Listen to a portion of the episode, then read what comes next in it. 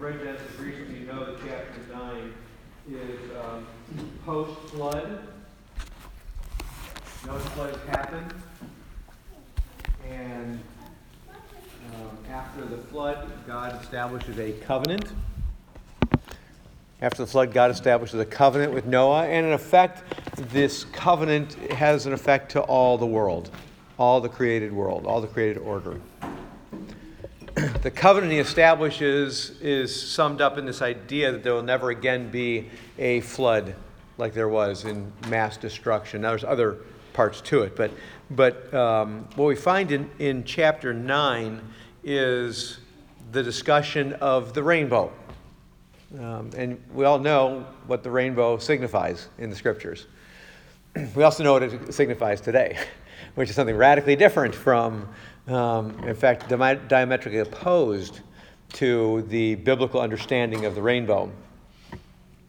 But as I've been considering the passage in uh, Genesis 9, it kind of just really prompted my thinking about a lot of things. And I want to take a few moments this morning and um, connect the story of Genesis 9, or at least use it as a uh, starting point of a theological survey this morning, if I may do so. Well, let's read the text first, and, um, and then we will uh, continue our discussion. Starting in verse 8 of, of uh, Genesis chapter 9. Starting in verse 8, it is recorded this.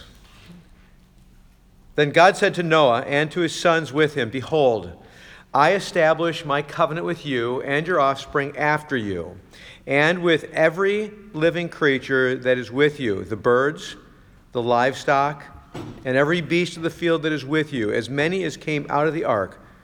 It is for every beast of the earth. I establish my covenant with you that never again shall all flesh be cut off by the waters of the flood, and never again shall there be a flood to destroy the earth. And God said, This is the sign of the covenant that I make between me and you and every living creature that is with you for all future generations.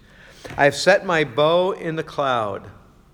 It shall be a sign of the covenant between me and the earth. When I bring clouds over the earth and the bow is seen in the clouds, I will remember my covenant that is between me and you and every living creature of all flesh. And the waters shall never again become a flood to destroy all flesh. when the bow is in the clouds, I will see it and remember the everlasting covenant between God and every living creature of all flesh that is on the earth. God said to Noah, This is the sign of the covenant that I have established between me and all flesh that is on the earth. Now, you know the story. The people were evil. They were evil continually, the Bible says, but, God, but Noah found favor with the, in the sight of the Lord. And so he called Noah to build an ark. And it took him 120 years to build it. And that whole time, Noah called the people to do what? To repent and follow God, right? Repent and believe. Obviously, the people didn't. Because at the end of the day, the animals came in two by two, and then the only people who came in was Noah and his family. Everyone else was left outside. They all thought Noah was a nut job. Um, the rain came, the flood came, the waters rose, and everything that was outside the ark was destroyed, was wiped out. The waters receded as God promised, and eventually the ground dried up. Noah came out of the ark with the animals, and Afterwards, God established this covenant with Noah. the covenant, simply said, as we just looked at, promised to never destroy the world by flood again. Now we know that that, that theme is demonstrated in the New Testament as well, uh, as he talks about the next destruction will not be in flood, right? The next destruction will be a fire. but he says, I, I placed the rainbow in the sky to remind you. And he says, even to remind me. Now, we're not going to get into the intricacies of that today. Rainbows are beautiful, aren't they? Don't you love looking at them? Trying to take photos of them? Hope you're not one to chase the end of the rainbow to try to find the gold, but that's a whole other issue we won't talk about today. But the rainbow is not just a beautiful phenomenon of nature. It's not just beautiful because of the effect of, of the rain acting as a prism to split the colors of light out to their individual categories. That's all really neat and cool. But to this day, because he says, for all time, this will be a reminder. You know what he says? So this, this rainbow that, that he put in the sky is there to serve as a reminder to Noah and his descendants and to all the beasts uh, of the earth, all the way up to us today, that God has made a promise and that he keeps his promises. So when we see a rainbow in the sky, or a picture of a rainbow, or a drawing of a rainbow, what should happen in our mind is what? To remember the covenant, yes, but more importantly, even than remembering the covenant, is to remember to remember the, the giver of the covenant, right? The promise maker and the promise keeper, correct? That's the whole point of it. To reflect upon the promise maker, the promise keeper. Because he never fails to keep his promises. He's always faithful. He's always reliable. He always follows through. Well, that just set my mind to thinking as I considered Rome, Genesis chapter 9 and this whole discussion uh, that we find there of this rainbow and the promise and the covenant, and that now, 4,000 years later or so, there's not been a flood that's wiped out the whole world. Which is a clear evidence that he has kept his promises, right? Up to this point, up to November 11th, 10:31 a.m., 2018, he's kept his promises. I suspect this afternoon he will as well. Because he's a promise making, promise keeping God. Now, I'm not being flippant about that. I'm not being trivial about that. I'm, I'm trying to really emphasize that. That's who our God is. He's been successful at fulfilling his promise for that long. That ought to be really encouraging to us. You look at Genesis chapter 9 and you look in the sky after a rain and you see the rainbow, it should draw us to do what? To worship and rejoice, shouldn't it? But that's not really the point I want to try to make, although that's really true. It, and it, it, it has a corollary in what we're going to talk about this morning. There have been a number of covenants that God has given to man. Certainly, we see there's a number of them. There's the Abrahamic, there's the Adamic, there's the, um, there's the Mosaic covenant, there's the Noahic covenant. There's a numerous amount of covenants, as well as a covenant that we live in today, live under today, other than the Noahic covenant that we're still experiencing today. But God has established a covenant with you and I, too, hasn't He? And that covenant was through what? Through Christ, and more specifically through His, we, we, we talk about it every, every communion, through His blood, right? This is my covenant, uh, uh, this is a new covenant in my blood. That's what He said. The Last Supper, didn't He? Which means that there is this covenant that's being given to people. It's in by, through his blood, because of his blood, because of the shed blood. Something new has come. Now, you've heard me talking about covenants before. That covenants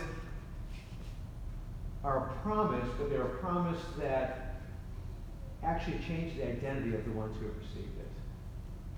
We can understand that even in this category with the Noahic flood, is there a change of identity before the before the rainbow and after the rainbow? Of course. Before the covenant that we have here in this, this storyline, were the people absolutely condemned or were they not? They were absolutely condemned. They had no hope. The rains came, they were doomed. The only ones who saw the bow in the sky was who? The ones who came out the other side, right? So who had hope? Who had life? Only Noah's family had. the rest did not. So there's certainly a change of identity there. And the intimacy of Noah and his family, and then eventually his descendants uh, with God and his descendants to, uh, with regard to God's chosen people that flow out of that event eventually. but in the new covenant, it becomes much more striking. The identity aspect of the covenant becomes probably the pinnacle of, of the point of, of the storyline. What's interesting is with these covenants, you find almost inevitably that there is, if not inevitably, you find that there is a either a sign, a token, a proof, or plural, many signs, evidences, proofs, tokens that demonstrate the, to the recipient that they are recipients of this covenant. It's not merely a statement, but there are signs and evidences. And that's where I wanted to go today, is to talk about that signs, evidence, tokens. In some cases, we talk about, the scripture talk about seals. There's evidences of the covenant. Here, the evidence is what? What? The rainbow. The evidence was the rainbow. It was a very clear evidence of the covenant.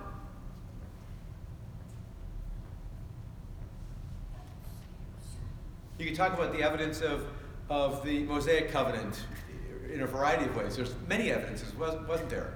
What were some of the evidences that the covenant was real for, for um, with regard to the Mosaic covenant to Israel? Any ideas? What are some of the evidences that it was a real covenant? The tokens, the signs, the seals, whatever, whatever the terms may be. What are some of them? The ark.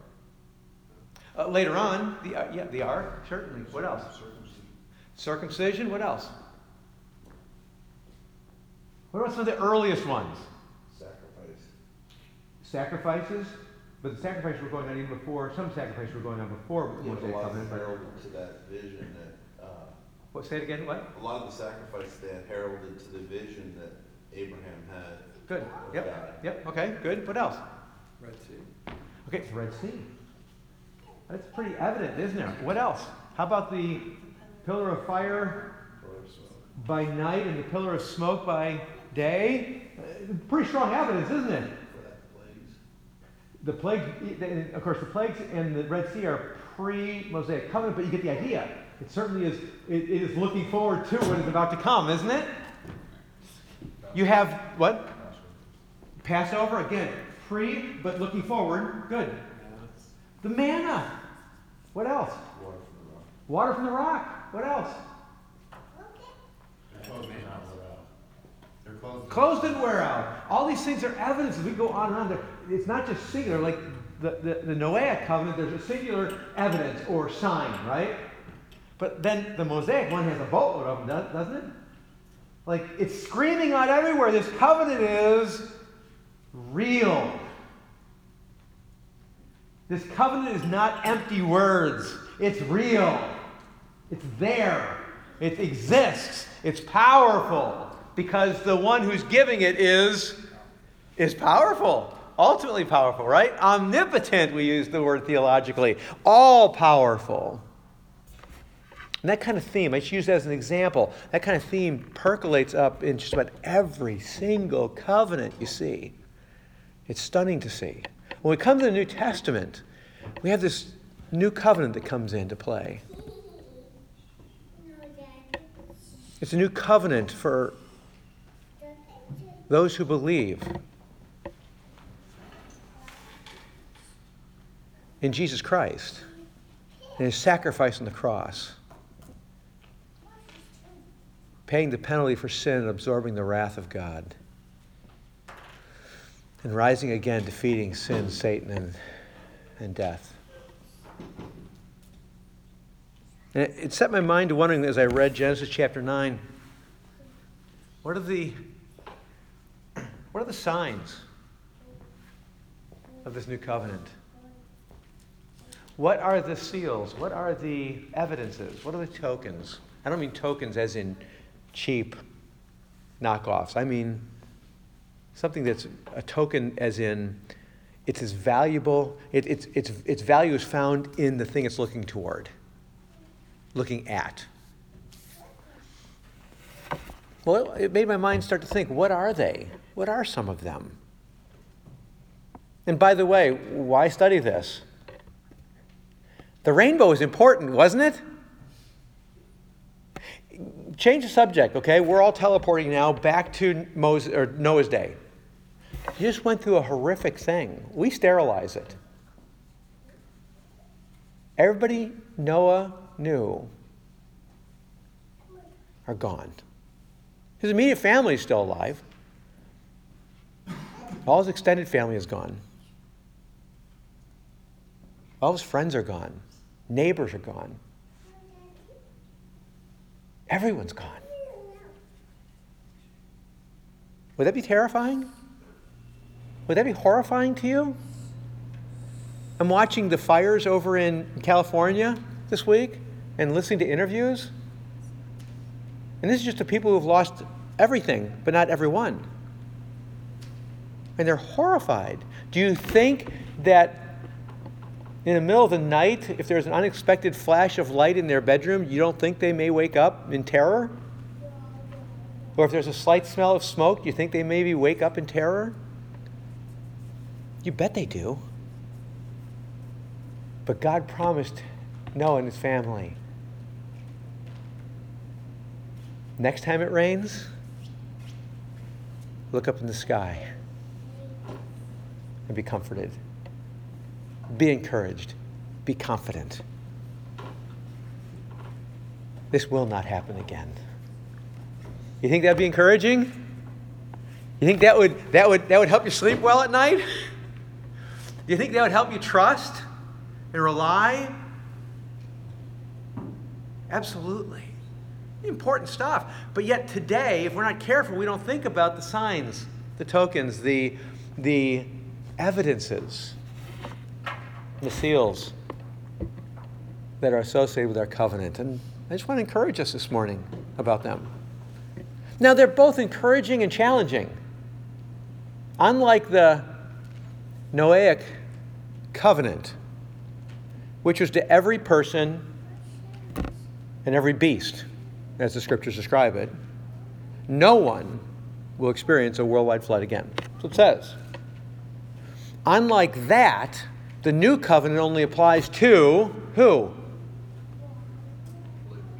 Those who are, who, are, who are believers, right? Those who are saved, those who the Spirit has made alive, Ephesians chapter 2. It only applies to them. So at the same time, when we look at these passages, we should find amazing encouragement in these passages. At the same time, it's challenging as we look at ourselves to examine are these signs, are these seals, are these, are these evidences, are these tokens really in play in my life? Are they there? Am I a recipient of that? Really important. See, it's too easy and too, it's too simple to be flippant about something that we must not be flippant about.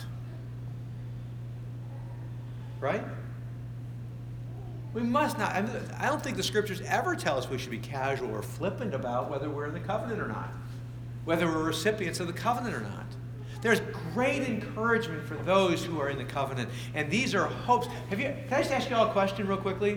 Have you ever been in a, in a place in your life where you scratch your head and you just wondered? I don't mean about anything, but I mean about your relationship with God. You ever been in a place where you scratch your head, or, or, or you just scarily wondered? I've been there. I've been there many times where I've sat there and like, wait a second, Steve. And sometimes it's just generic. Like there's no there's no rhyme or reason why I'm thinking this way. It just all of a sudden comes flooding in like a like a tsunami in my life saying, Are you really saved, Steve? Do you really belong to God? Have you been rescued from the wrath to come? That pops up in my mind quite regularly. And when it pops up, sometimes it's there, boom, gone. Other times it's there and it will not seem to leave. It's like a haunting that won't go away. I don't know if you've ever been there or not. I have, numerous times. And there's other times, I, I know it's connected to the way I've been living. I've been living sinfully, embracing sin, and I start looking at myself saying, What the world, Steve? Christians aren't like that. Christians don't live that way. Christians don't think that way. Christians don't speak that way.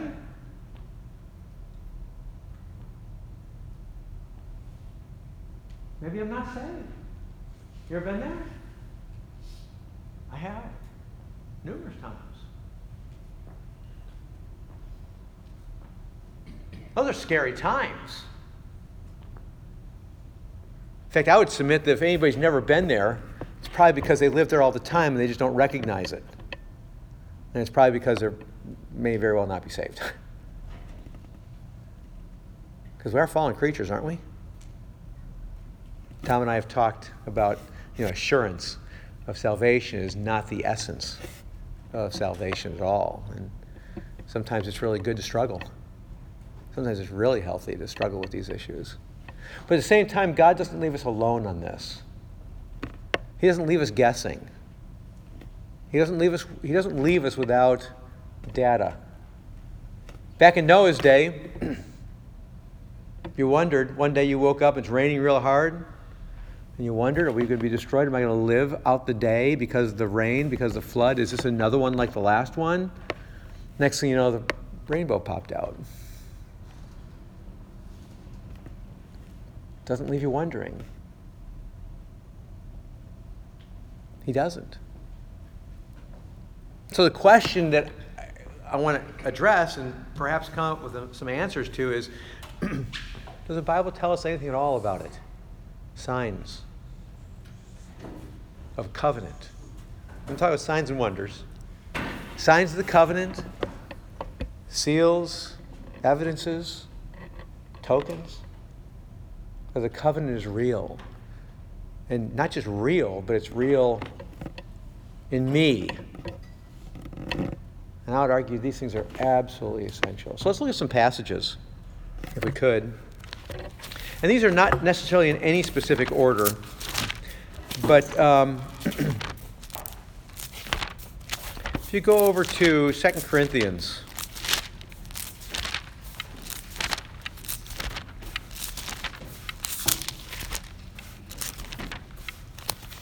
And after I give you the couple that I want to look at, I'm going to open up and see if anybody else has anything else you want to add. So have your thinking caps on, as they used to say to me when I was a kid.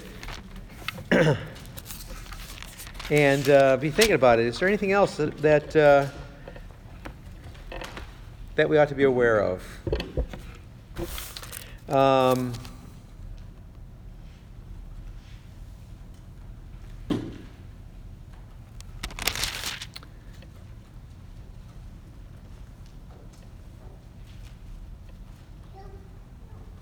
now I got to remember where the passage was in Second Corinthians. Woo! Man, my mind just blanked out on me. Has that ever happened to you? Yeah, exactly. It's Second Corinthians. Um, I'll tell you when I find the passage.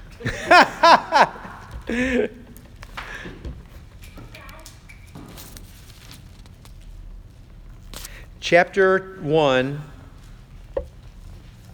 starting in verse 18. 2 Corinthians chapter 1 verse 18. as surely as God is faithful, our word to you has not been yes and no. For the Son of God, Jesus Christ, whom we proclaimed among you, Silvanus and Timothy and I, was not yes and no, but in him it is always yes. For all the promises of God find their yes in him. That is why it is through him that we utter our amen to God for his glory. And it is God who establishes us with you in Christ and has anointed us, and who has also put our his uh, and has also put his seal on us and given us his spirit in our hearts as a guarantee. We're talking about signs, seals, evidences, tokens of this covenant that it's been applied. Notice there's several things in here. There's several statements that are being made in the passage.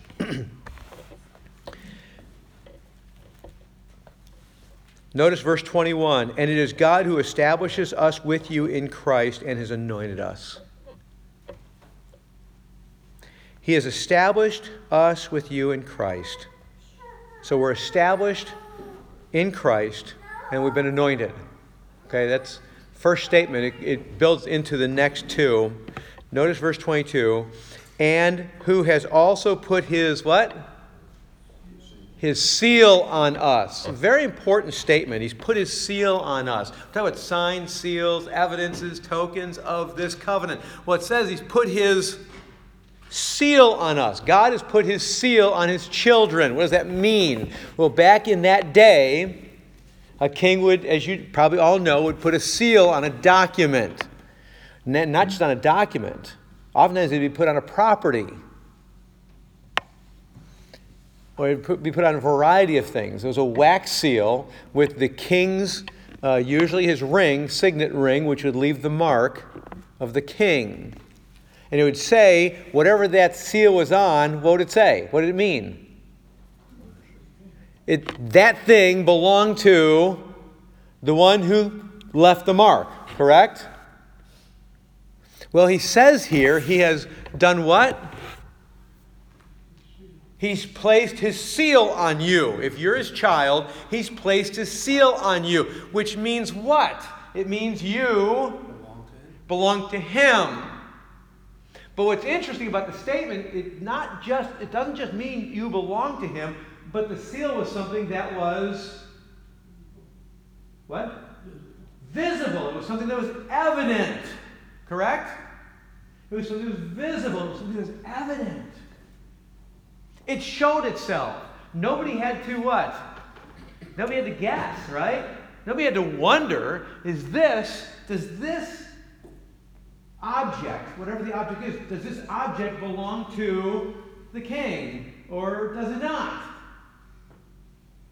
The seal demonstrated it belonged to the king. It was the evidence, it was the declaration.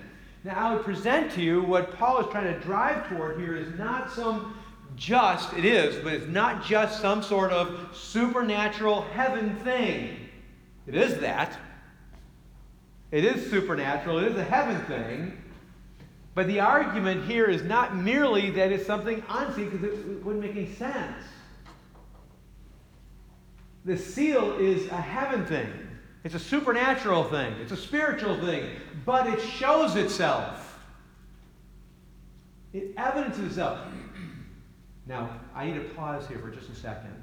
Because this point that I'm trying to make, that the scriptures are trying to make, and the other ones that have come along after that, is not primarily, be very careful with this. This is not primarily commandment based. This is not what so often people do. That means that y'all need to start living like Christians. That is not what he's saying. Why do we do that so much? We take things that are not commandment things and we make them commandments. That's not what it means. It means when God places a seal on something, God shows that it belongs to Him, or that he or she belongs to Him. God evidences. God causes that evidence to show. And he's really good at that. Just like he was really good with the rainbow and the pillar of fire and smoke. Right?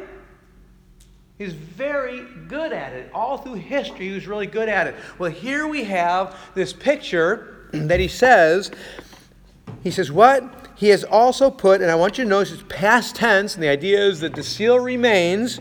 And, and by the way, the other idea in that is that in order for the seal to be broken, it has to be someone at least as powerful as the seal maker. And of course, no one's more powerful than God, so it can't be broken. That's a whole that's an aside, but an important one. But he says here that he's given he's put his seal on us, but then he goes on and he says, What? And has given us his spirit um, in our hearts as what? A guarantee. Now, that's an interesting terminology because the word guarantee has, has several connotations to it, and I think both both are primary and valuable. On the one hand, a guarantee means what? That what it promises it will fulfill, right?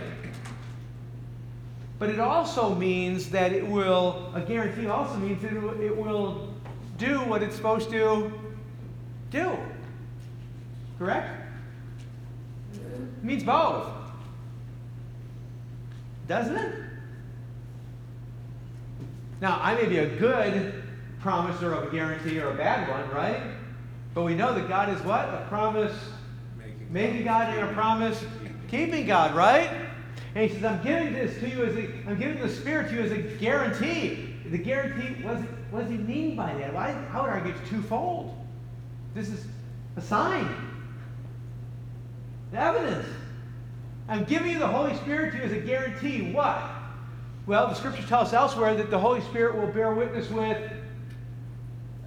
our spirit with regard to what? That we are children of God. That's guaranteed. He's, in other words, uh, the Spirit will bear witness to our spirit that we are His. That the guarantee is real.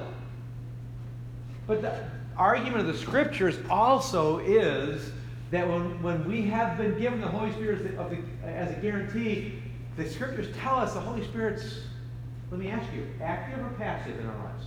Active. Active. Active doing what? Help me out. What is the active doing? Conforming us to the image of Christ. Conforming us to the image of Christ. Good. Let's flesh that out a little more. What else is he doing? reminding us of the truth, Reminding us of the truth that's revealed in the Scriptures. Good. What else? Convicting us Convicting us of sin. What else? Empowering us to live holy. Empowering us to live holy lives. Good. What else? Go back to Andrews for just a second. What was it again, Andrew? Convicting us of sin. Convicting us of sin. There's, there's a component that needs to be added to that. Regenerating us.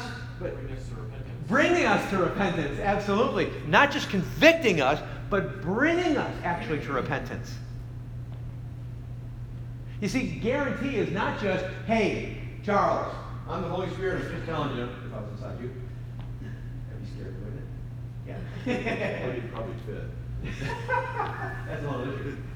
Charles, I just want to remind you, you are a child of the King. Well, that's, that's awesome, isn't it? But what good is that if the Holy Spirit isn't doing what? Convicting of sin. If the Holy Spirit isn't bringing you to repentance. If the Holy Spirit isn't regenerating. If the Holy Spirit isn't, isn't, isn't causing us to become more and more like Christ. And all the rest of what he said. Reminding us of the truth. He's not just, if I put it this way, if he has regenerated and is regenerating us, if he has brought us from death to life, Ephesians chapter 2, he's not just a speaker, is he? He's not just a microphone, is he? A speaker that we can so get used to and tune, out. No. That's not what he is. Yes, he's a speaker, but he's a life giving speaker, isn't he? He reminds you of the truth, but he's life giving. So that, and this is part of the guarantee, if he brought us into life from death, he, he's not brought us into life other than a new life. And in this new life, it is in Christ, correct? So that when we who are saved, for the first time when we get saved, recognize life flowing into these dead bones, correct? Because we're grafted into the vine. It's only natural to what? Or let me change that. It's only supernatural to what? Want more of that life flowing, isn't it? And that's all about the Spirit. That's all part of his guarantee. There's many other aspects to it as well, but that's part of his guarantee. He's guaranteeing what? Yes, that we'll be reminded that we're child, children of the King, but then he guarantees that we have an effect. And the effect will be dramatic.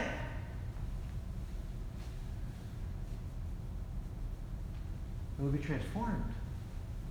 And we'll be transforming for the glory of God. That's the idea. That's the guarantee. It's not just, hey, I want to remind you you're, you're saved. Kind of like what we do with First, First John 5. We take a verse way out of context and say, these things were written to you, you know you have eternal life. Is that what the says? Yes. But then we ignore everything else that First John says. As if somehow, because that verse exists, that somehow, wow, I've got eternal life. But the point he's trying to make is these signs, guarantees, seals, evidences, tokens, they show you that you're a child. They reveal it. They demonstrate it just like the covenant demonstrated with the, with the bow and. They demonstrate that you are a recipient of the covenant, that you're in the covenant, that you belong in the covenant, that that's where you are, that's where God has placed you. And that's what Paul is saying in 2 Corinthians chapter 1. Go over to uh, John, if you would.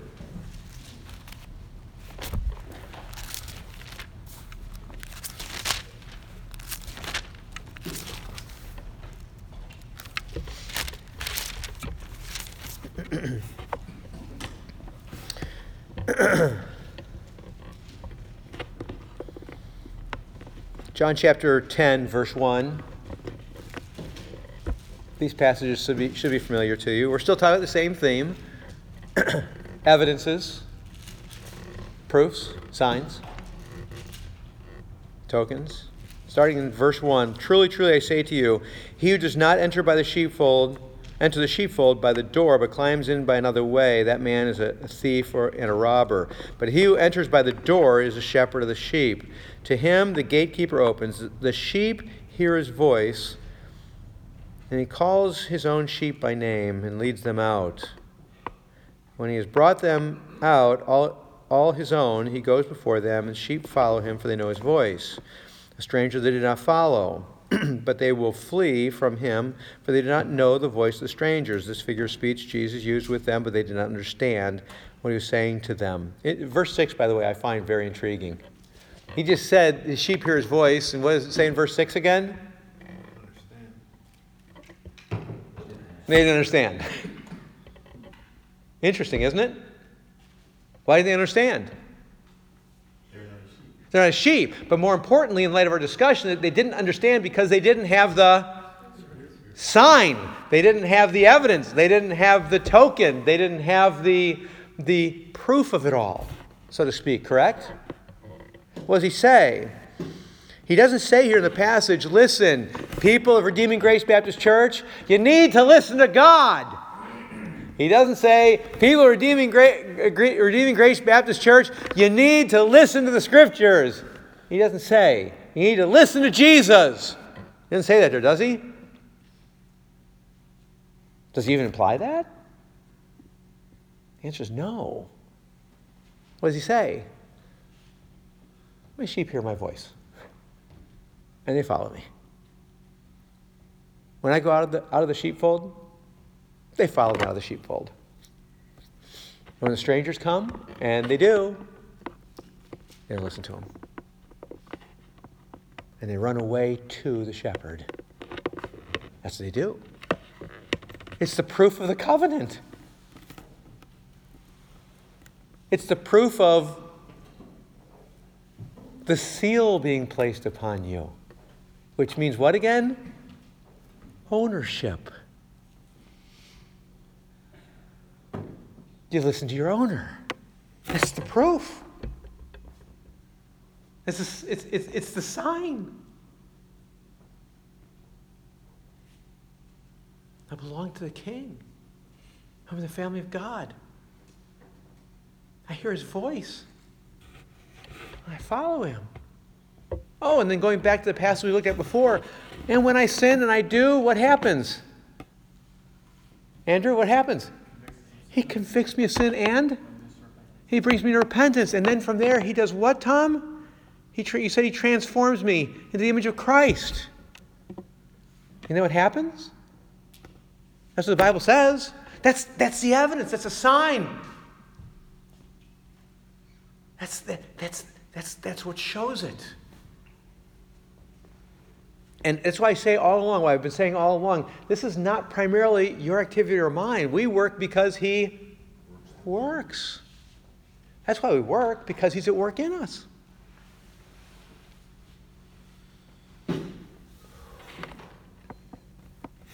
Jump over to John 15.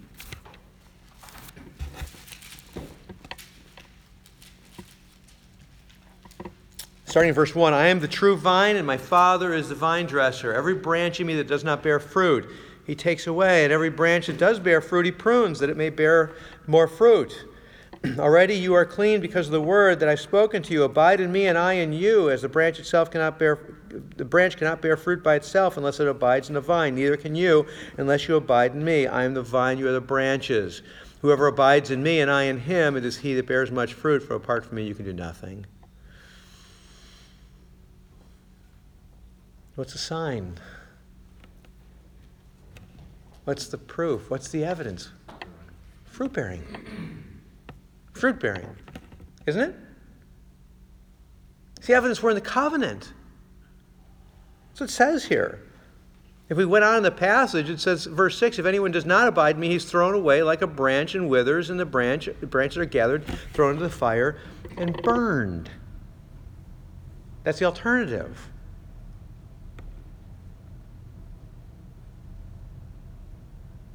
But he says, and again, don't miss the point. He's not saying to the reader, Jesus is not, and to the hearer, Jesus is not saying, you better bear fruit. Come on.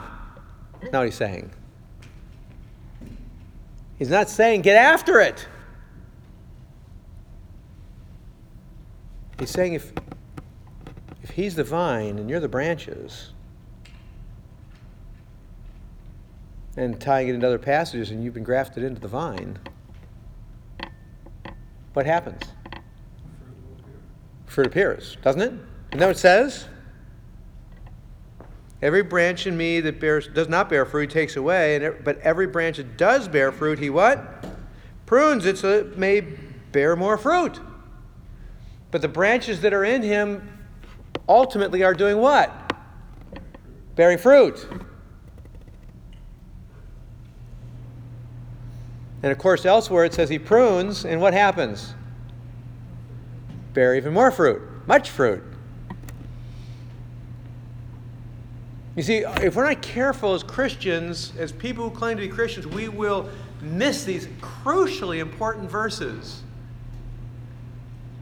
And we'll almost, I find almost the idea in a lot of Christianity that it's, for example, it's possible to be a Christian and not bear fruit. Well, no, that's the sign that you're in Christ. That's a crucial, absolute necessity of a sign that you're in Christ. That you what? Bear fruit. So, it's appropriate and necessary for us as believers, as supposed followers of Jesus, to look at our lives and to be on, on a hunt for the signs. Now, again, I'm not saying work harder. That's not what I'm saying. But the fruit appears, doesn't it? Peach trees bear fruit, or they get pruned. And what I, just pruned last year? I pruned my peach tree. What did I do with all the branches that didn't bear fruit? Got rid of them. And this year I had a lot of fruit. It's the way of things.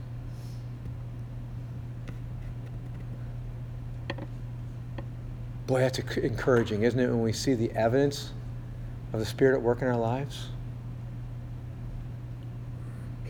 It's not just exciting because I did something. In fact, that's not exciting at all. That's legalism. It's exciting because the Spirit is doing something, isn't it? Isn't that exciting? It better be if we're in the vine. Jump over to Galatians. Continuing this thought, Galatians chapter 5.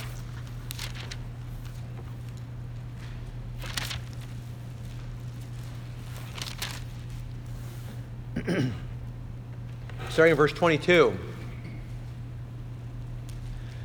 In case you're wondering, but what fruit should I be looking for? That's a good question. What, should, what fruit should I be looking for? And I would argue this is not a all-encompassing description, but it, it's a probably more of a starting point that needs to be skinned out in a lot of different ways.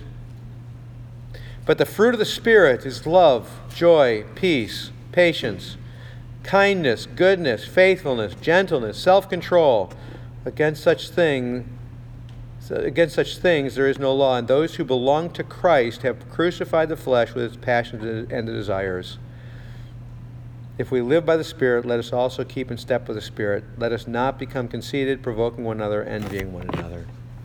I want you to notice we really have this whole we work because he works theme going on here again because verses 22 through 24 22 and 23 i'm sorry. 22 and 23 there's, there is not a command there. It's just a declaration. The fruit of what? Spirit. the spirit. Notice it's not the fruit of the believer. Is it?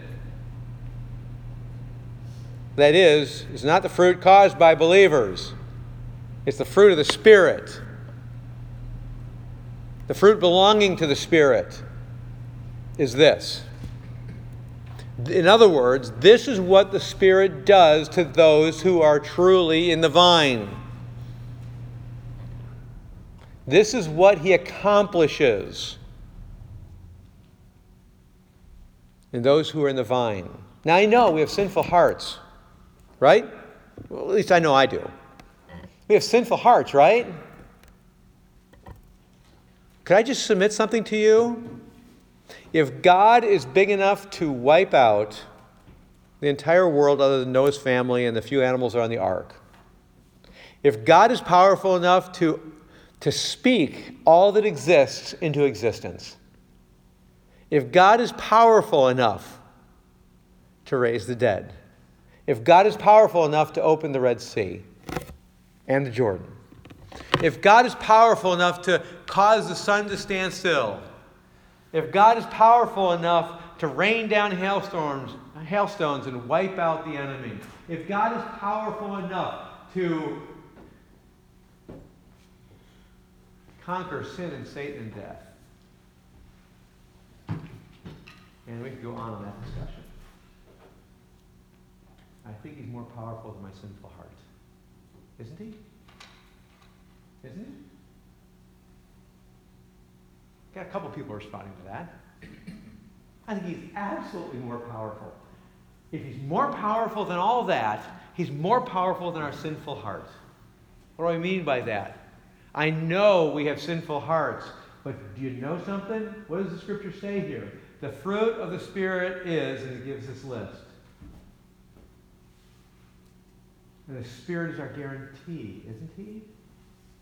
The Spirit are guaranteed to, to what?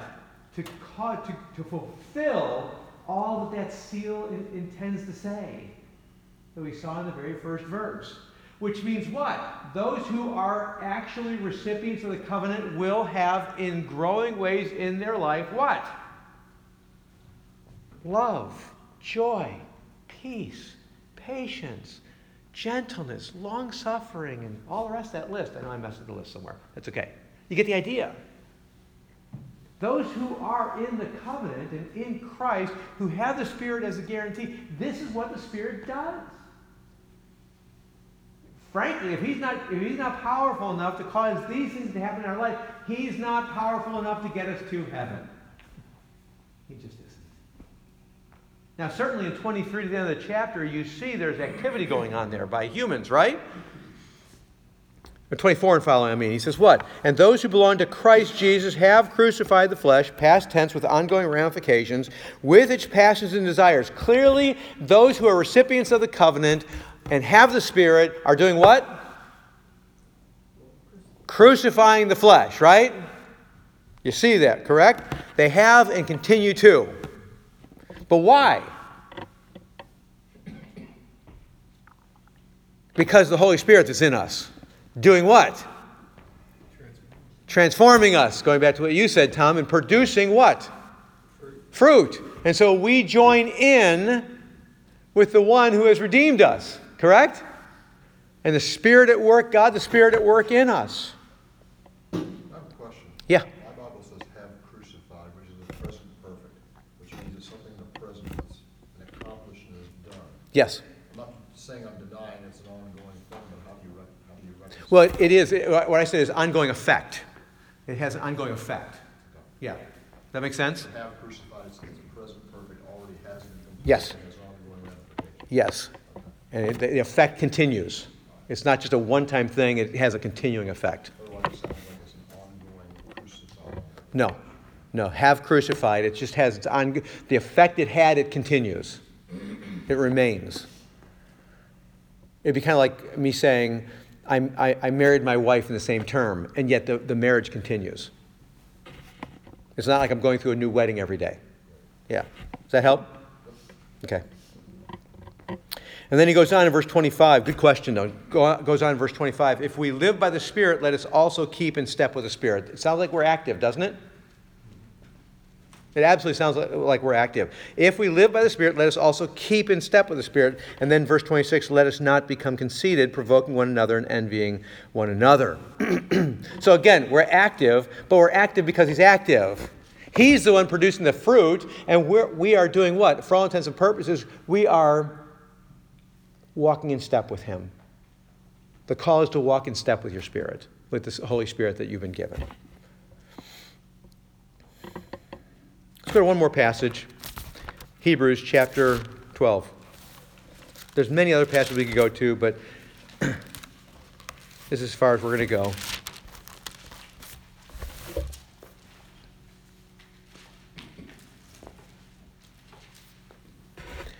Passage we all know because we've all been through it recently. Verse 5 and following. And have you forgotten the exhortation that addresses you as sons? My son, do not regard lightly the, the, discipline of the Lord, nor be weary when reproved by him, for the Lord disciplines the one he loves and chastises every son whom he receives. It is for discipline that you have to endure. God is tr- treating you as sons. For what son is there whom his father does not discipline? If you are left without discipline in which all have participated, then you are illegitimate children and not sons. Besides this, we have earthly fathers who disciplined us, and we respected them. Shall we not much more be subject to the Father's spirits and live? For they disciplined us for a short time, as it seemed best to them, but he disciplines us for our good, that we may share in his holiness. For the moment, all discipline seems painful rather than pleasant, but, it, but later it yields the peaceable fruit of righteousness to those who have been trained by it. Let me start at the very last verse that I just read. Who is trained by it? Those who are in Christ, who are recipients of the covenant. How do I, how, why can I say that? Well, because the Holy Spirit is our guarantee. Correct? That means he's at work doing what? Again, we just saw in the previous verse, he's at work producing fruit in our lives. And here he says, the peaceable blank of righteousness. Peaceable what? Fruit of righteousness. So it's painful at the moment, but later on it yields the peaceful fruit of righteousness to those who are trained by it. God's discipline, who is and discipline is something that's brought upon us for our good, and it is what? It is the proof, it is a sign, it is the guarantee, it is the it is the token, it is the it is the um, evidence that we're what? That we're in the covenant. It's the evidence we're children of God. It's the evidence that we've been redeemed. God is disciplining me, but it's not just discipline. He's disciplining me, and the result is the Spirit is producing what? Fruit of righteousness, which probably encompasses Galatians chapter 5, 22 and 23. These are signs. These are places that we ought to reside and remind ourselves of as we examine ourselves. That's what Paul's talking about. He says, Examine yourself to see if you're of the faith. He's saying, in effect, is there a rainbow in the sky? That's what he's saying. Not literally, but it's the idea. You're not going to be destroyed. See the rainbow? Examine yourself to see if you're of the faith. How do I examine? What do I, what do I examine? Do I examine how well I'm doing? Well, the Pharisees were doing that. Weren't they? And Paul said, what about his Pharisaical life? It was all done. It was all worthless. It was all garbage. It was all refuse. It's all was.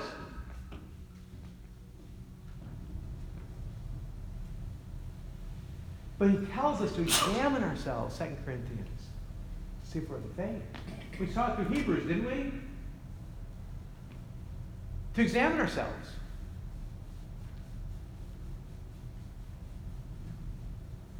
But examine ourselves how? Not how well am I doing. That, that, that's foolishness. Absolute foolishness. Is the Spirit at work? Are the signs there?